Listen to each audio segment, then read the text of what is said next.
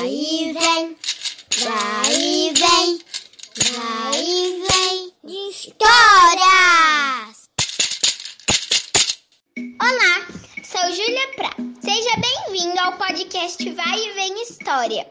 A história de hoje é para você dar muitas risadas e se divertir. Quem vai contar a história é a Júlia Gonçalves. Ela tem 10 anos e, como eu, adora ler e contar histórias. Ei, Júlia, você já pode começar. Vamos lá? Hoje eu vou contar uma história bem legal que se chama Quem Soltou o Pum? Blandina Franco e José Carlos Luto, editora Companhia das Letícias. Meu melhor amigo é o. Nada me deixa mais feliz do que soltar o pum. Mas às vezes as pessoas olham feio pra mim, porque o pum faz barulho e atrapalha a conversa dos adultos. Meu pai disse dizem que isso acontece porque tenho hora certa para soltar o pum.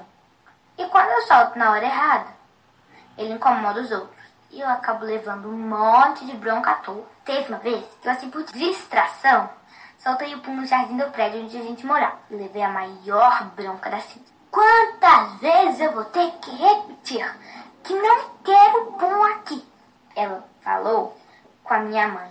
E minha mãe ficou brava de verdade. Ainda bem que depois a gente se mudou para uma casa grande, com jardim florido, maior ainda. Aí era uma festa. Eu soltava o pum no quintal e ele não incomodava ninguém. Às vezes o pum fazia muito barulho. E um dia um vizinho acabou reclamando com meu pai. Por que será que as pessoas ficam bravas? quando eu solto o pum e ele faz barulho. Por causa desse vizinho, eu tive que começar a aprender o pum toda noite. No começo, eu fiquei triste. Até que eu tive uma ideia genial. Era de noite, eu estava deitado na minha cama. Então, eu soltei o pum debaixo do meu lençol. Isso, minha nunca, nunca, nunca. Teve também um dia que estava chovendo forte. Eu fiquei um tempão prendendo o pum.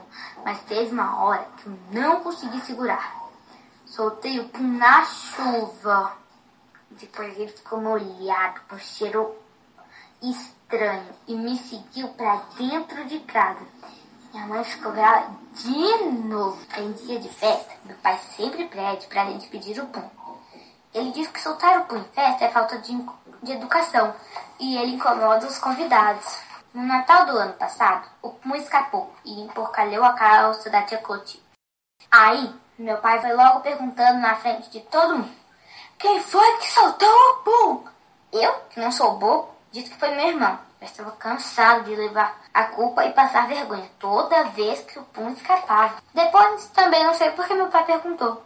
Ele sabe muito bem que a primeira coisa que a tia Clotilde faz quando vem aqui é soltar o pum. Aí ele fica em volta dela, fazendo o maior barulho. E ela fica com cara de santa, dizendo que não foi ela. Mas ela não engana ninguém. Todo mundo sabe que a tia Clotilde quem solta o pum. Todo mundo sabe que também não dá para prender o pum o tempo todo, porque ele não gosta de ficar preso e acaba escapando, a gente querendo ou não. Eu acho todas essas broncas por causa do pum uma grande injustiça. Tá certo que às vezes o pum faz muito barulho, em outras fica fedido, mas a culpa não é minha, não é de propósito. Eu só não consigo segurar ele. Então, gente, vocês soltaram um pum? Vocês descobriram quem é o pum? O pum é esse daqui, ó. O cachorro de um menino feliz. Com certeza o Pum vai continuar escapando e fazendo muitas confusões por aí, não é mesmo? Então, se gostou dessa história cheinha de diversão, compartilhe. Beijos. Espero você no próximo episódio do Vai e Vem História. Tchau! a próxima!